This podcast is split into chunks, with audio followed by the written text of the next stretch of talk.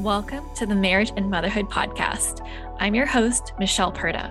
I'm a life and marriage coach for moms, wife, mom of three, and I'm also an Aries, and for my fellow human design nerds, a sacral manifesting generator. This podcast is for women who want to be happier in their marriage as they navigate their journey through motherhood, even if you're like me and you weren't shown how while growing up. Inside, we're going to be talking about breaking generational cycles when it comes to how to handle conflict in healthy ways, redefining motherhood your way, and prioritizing your well being because here, we believe that women don't have to sacrifice their happiness to be a great mom. And a quick note to mamas listening with kids around you may want to pop your earbuds in because nothing is left unsaid on this show, which means there may be times where something I say isn't meant for little ears. Are you ready? Let's dive in. Hello, hello. Welcome back to another episode of the Marriage and Motherhood Podcast. Today, we're going to be talking about arguing respectfully. I know that you might think, like, how do you do that? That sounds like they're oxymorons. And I am here to tell you that they are not. It is totally possible to argue respectfully. And I thought it'd be really a good topic for us to cover today. So, uh, also, I don't want to leave out those who are watching replay. If you're catching the replay, type in hashtag replay so I can say hi to you when I see your comments. And I'm so glad you're here. All right, so today, like I said, we're going to talk about how to handle conflict with respect, right? Arguing respectfully. And I want to start off by first uncovering the purpose of conflict, right? Sometimes we can get into arguments and kind of lose sight of what we're doing and why, Okay. I know I did in the past. I would just kind of be unhappy, get into it with whoever I was dating or my husband or, you know, boyfriend at the time and get lost in the conversation, get lost in my emotions and lose sight of what my point even was. And I think it's really important to think about what is the purpose of conflict. Okay. So when a couple has healthy communication, the purpose of conflict is to learn more about each other. Okay? Think about it as like an exercise to bring you two closer together, to have a more satisfying relationship with each other. Okay? So the purpose of conflict with healthy communication is so that everybody's needs are met. All right? It's a way to bring up your needs and work together to figure out how to get those needs met. But when a couple doesn't have healthy communication skills, right, which is changeable, conflict can be like a roller coaster from hell. All right. I had to add from hell because some people love roller coasters, some people don't. But this is not the kind of roller coaster that you want to be on. Okay. It's got the worst parts of a roller coaster, and you just want to get off because it feels terrible. makes you sick to your stomach, and you just want to get off. And without healthy communication, conflict can be like people saying things that are hurtful. Feelings aren't being considered. Everyone's out there for themselves. And it kind of feels like you're navigating through a minefield, right? Except that you don't know where anything is. You don't know where the mines are, right? So you don't know where to step. And if you take the wrong step, something might blow up on you and you have no clear path to get out. You just feel stuck. You feel like, well, I don't want to make a move, right? And most times couples who don't have healthy communication skills, haven't learned it, just sweep it under the rug. They give it a go, realize that it's just going to turn out the same. You come at a at a point where it's like, uh, you're not understanding me. I'm not understanding you. We don't know how to move forward. We can't come up with a resolution. So we're just going to go our separate ways, let some time pass, and pretend everything's okay. But the problem with that is that it'll be okay, or I should say, quote unquote, okay for a little bit because you kind of try and forget it and you mask it by distracting yourselves. And then something else happens and then it isn't okay. And then you do the same thing again and again, right? You go through the same process, through the same fighting style, and it just starts to eat away at the relationship. Now, this is what respect doesn't look like when you're communicating with each other, when you're arguing with each other. In order to have healthy communication, respect has to be at the core of how you interact with each other. And when it isn't there, it looks like yelling, screaming, interrupting, dismissing what the other person is saying, minimizing the experiences that are being shared, blaming, criticizing, belittling, ignoring, making a lot of assumptions about what the other person's intentions were, and crossing boundaries, right? And if you're on the receiving end of this, you're probably not going to feel like you're very motivated to be respectful back to the other person, right? Like if someone's coming at you doing all that stuff, you're probably going to be aggressive right back at them. Or, you know, by matching your tone, your volume, uh, your approach, because you're not going to get pushed around like that. Nobody's going to treat you like that, and you're not going to allow it. Or on the other side of things, you might retreat and shut down because you're completely overwhelmed by how you're being mistreated and you cannot think or speak clearly because you're just so damn overwhelmed and you just want the chaos to end. You just want to leave the room, curl into a ball until you feel calmer, and then you're going to go back and and hope that things have settled and and you could just forget about it okay when there is respect it looks like taking turns talking trying to understand each other speaking with kindness and compassion weighing each other's needs equally and honoring the boundaries that are set now i'm sure you could like when you're of sound mind, you're calm, you're cool, collected, that you could list out the qualities of what you need to embody respectful communication in your marriage. But knowing what to do and actually doing it when it matters is two different things. Okay? The reason why it can be challenging is because when we're tr- when we're triggered, aka feeling intense, non preferred emotions. I'm not going to call them negative, okay? Non preferred emotions. It's really overwhelming, especially if you don't know how to handle them. Kind of like when you're like low on sleep, which we can all relate to as moms, especially those with babies or young children who don't sleep through the night right? Your capacity to be the version of yourself that you love and feel proud of is much lower, so much lower. You're on edge, and if one person says the wrong thing or looks at you funny, it'll send you over the edge, and the side of you that you don't enjoy so much comes out, right? The villain in you comes out to play. Same thing happens when you're in an argument.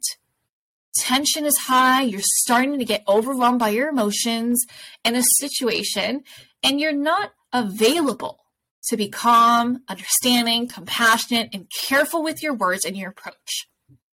You're pissed, and it's really hard to hide it, especially if you're like me, where it's like I wear my emotions on my sleeve. It's very obvious how I feel. And I feel pretty strongly, right? I have big feelings. When that happens, you start to do all kinds of things, right? Things that you would never do when you're calm. And that's all because you're trying to regain control over the situation in any way that you can so that you can feel normal again, aka calm, right? in control. It's not fun to feel out of control, right? You kind of feel helpless.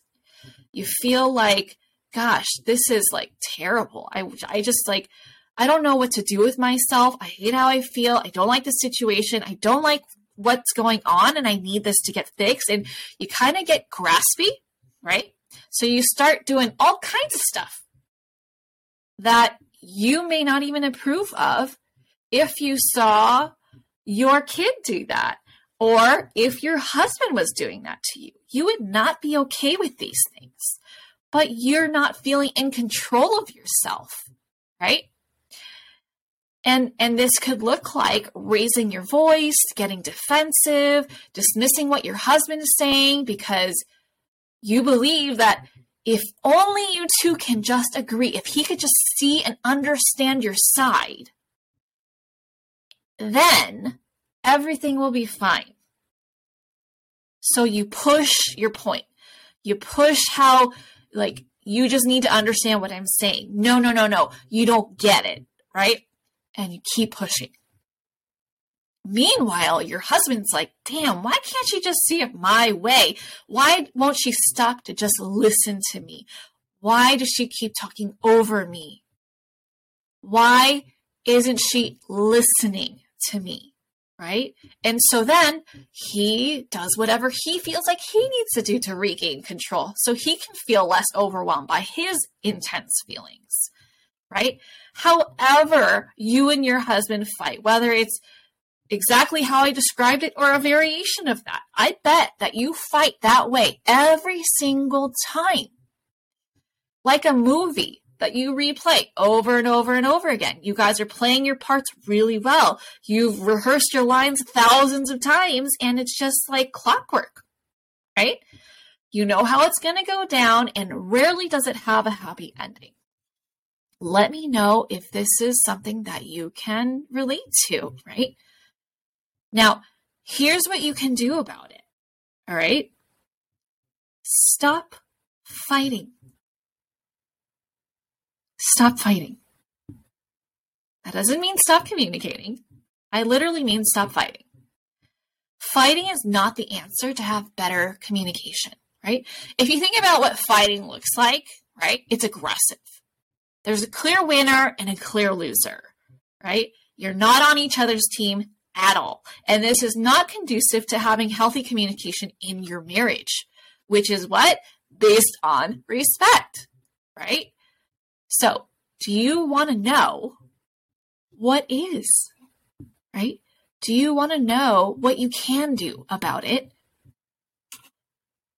Understand yourself. Work on understanding yourself so, so, so well when you understand what you need, what you want, what you feel, and how to handle your emotions, like in your own unique way, like not what works for for your kids, not what works for your best friend, but actually getting to know what do I personally need when I feel this way. Right? Learning and understanding how to be your own best friend, cheerleader, confidant, coach, therapist, whatever. Okay? When you can do that, game changer. Okay? Game changer. Now, the reason why you haven't learned how to do that is that we've been taught to expect other people to help us feel better right? Think about fairy tales, right? Damsels in distress, come save me. I'm this helpless person who has these big emotions, and I need someone to come on their white horse to help me feel better, make me happy.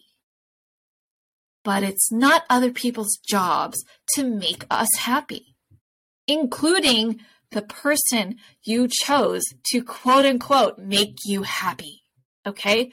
It's not even your husband's job to do that. It's each of our jobs to help ourselves be happy, to curate our life, our experience of life, to be the best that it can be.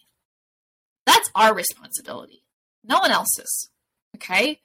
Other people might influence it, but ultimately, it's up to us.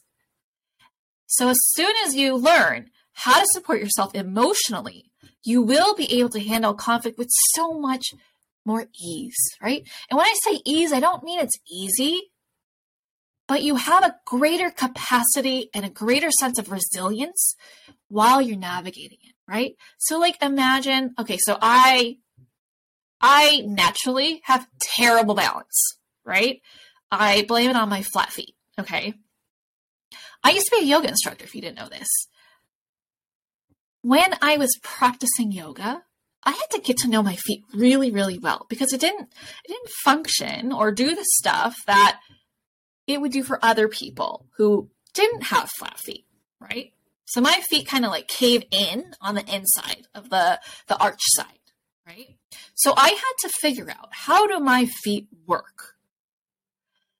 And before that, I would be like all over the place. I'd be falling all over the place with standing poses where you balance, like warrior three.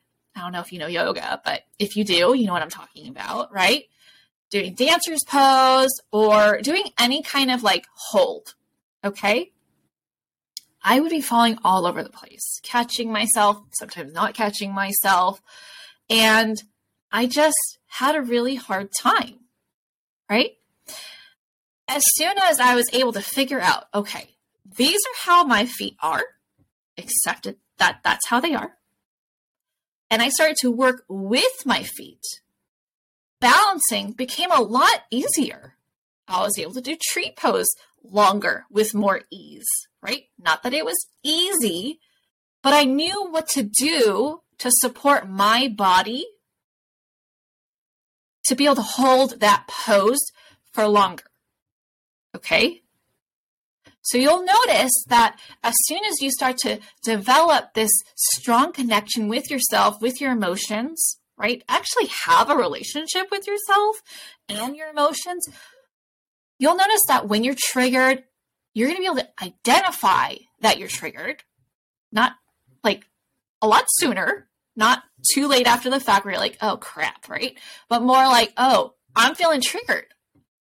You're going to be able to identify what it is that you feel, be, actually be able to name the emotion that you feel other than mad, angry, sad, frustrated. Like there's so many more emotions than just those, right? And you're going to be able to bring yourself back down so that you can have a productive conversation where you utilize all the qualities that embody respectful communication. Okay. But when you're feeling like a hot mess and you're struggling to feel like your normal self, there's no way you're going to have the capacity to do all that, even if you know what you should be doing, right? Because your emotions are flooding you so much, you somehow like lose access to that part of you. You're like, uh, it's like brain freeze or brain fart. I, I don't know. It's just what I'm going to do. And it was like words just start start coming out of your mouth and it's really hard for you to control yourself, right? Because you're so overwhelmed and you're reacting to the situation, which is basically the same as responding without mindfulness, right? Without being intentional or considering the impact of your actions, because it's difficult to think ahead when you feel like you're drowning. You are struggling. Okay? Dysregulation. That's what's happening to you. And if you were to ask me what's been the most impactful thing that I've personally learned on my journey of personal growth, I would say emotional awareness. All right. And this one thing has been such a game changer for my marriage, my family, and my clients. All right. I'm going to share a really fun story with you. I've been working with a couple, right? It's only been one month. One month, okay? And all we've really done work on is on emotional awareness with a touch of human design, right? Helping them understand their unique self and their gifts, their strengths, and areas that they're meant to accept about themselves instead of judge themselves, right? And the wife shared with me the other day that they have been so much more patient with each other this month. they felt more connected and been wanting to spend more time with each other rather than avoid each other. We haven't worked on communication at all. Like, we haven't even touched on communication strategies aside from respecting their like their individual experience of their emotions. That's it. So if you're looking for like the one thing that is a must do to help yourself be able to experience conflict more respectfully, more calmly, more productively, and actually turn it into an exercise, like I was saying, that connects you two together, that helps you to create a marriage where you both feel like your needs are being met and you could spend more time actually having fun with each other, wanting to spend time together rather than avoiding each other, right? And feeling like strangers, wondering how you got to this place where you were once lovers and now you're like, I can't even stand the sight of you, right? Do this. Work on your emotional awareness, right? That's it for this episode. I hope that you love this and you now are inspired to actually go work on your emotional awareness. And if that inspires you to do that work with me, let me know. I have one on one coaching spots open, whether that's with you or as a couple, because your husband really wants to do the work too. Reach out to me. Let's talk about it. I also have an upcoming program that I'm bringing back called The Embodied Wife, where we get to work together as a community with other women who are also prioritizing their own personal growth and happiness to learn more about emotional awareness, become more emotionally resilient so that they can start to show up how they want to in arguments, not screaming, not yelling, not feeling all over the place and overwhelmed, but rather be able to recognize what's going on and clearly, calmly, confidently articulate what they feel, what they want, what they need, and have a productive conversation that's got less defensiveness so that it's more of a heart to heart conversation between you and your husband so that you can create a relationship where everybody is happy. All right.